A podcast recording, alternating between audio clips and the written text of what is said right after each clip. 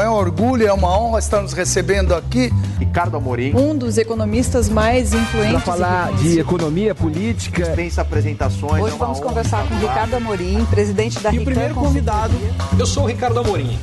Um grande prazer estar aqui com vocês.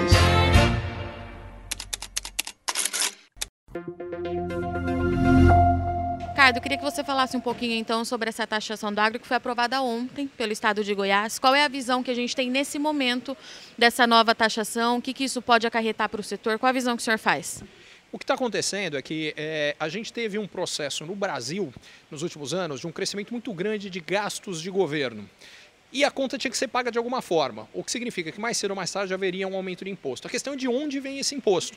Como o agro, em geral, foi um setor que teve um desempenho melhor do que os outros, não apenas o governo de Goiás, mas outros estão olhando para isso. Então a gente já viu um movimento também no Paraná, falando de taxação do agro, e eu temo que isso possa vir de uma forma mais generalizada. O grande problema é que isso aqui significa o seguinte: é alimento mais caro na mesa do brasileiro. Segundo, significa menos exportação. Se o Brasil exporta menos, vai ter menos entrada de dólar. Com menos entrada de dólar, o dólar vai ficar mais alto no Brasil e tudo que é importado fica mais caro.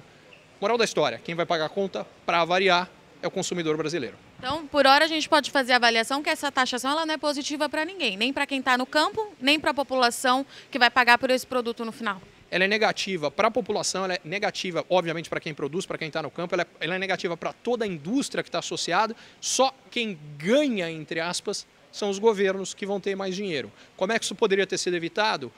Tudo bem se o governo tem que gastar mais com alguma coisa. Corte gasto com outra coisa, igual na nossa casa. É bacana quando... Imagina se na nossa casa você pudesse fazer o seguinte, falar, olha, seguinte, eu quero consumir alguma coisa a mais, mas eu não vou deixar de consumir nada. Eu agora quero comprar um carro novo, mas eu não vou para juntar dinheiro, parar de comer fora, não vou fazer isso. Eu mando a conta para você.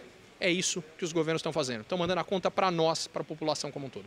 E para a gente encerrar, preocupação de abertura de taxação para outros produtos também agrícolas. Isso é uma preocupação real, não só para outros estados, mas a gente está aqui no evento de café, por exemplo. Também é real essa preocupação? Eu acho que ela é, porque como eu dizia, quando a gente pega... Os governos estão precisando de dinheiro, eles vão atrás do dinheiro. Como é que eles vão atrás do dinheiro? Onde tiver mais dinheiro. Como o agro, em geral, teve um bom desempenho nos últimos anos em função de safras, em geral, maiores e preços maiores no mercado internacional, o que acabou acontecendo é que esse se tornou um setor óbvio para ir buscar dinheiro.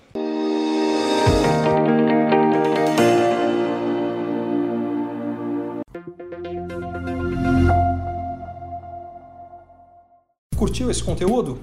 Assine para receber quando cada um dos próximos for publicado. E, se de repente você achar que algum colega, amigo ou alguém da sua família pode gostar também, lembre de compartilhar. Até a próxima!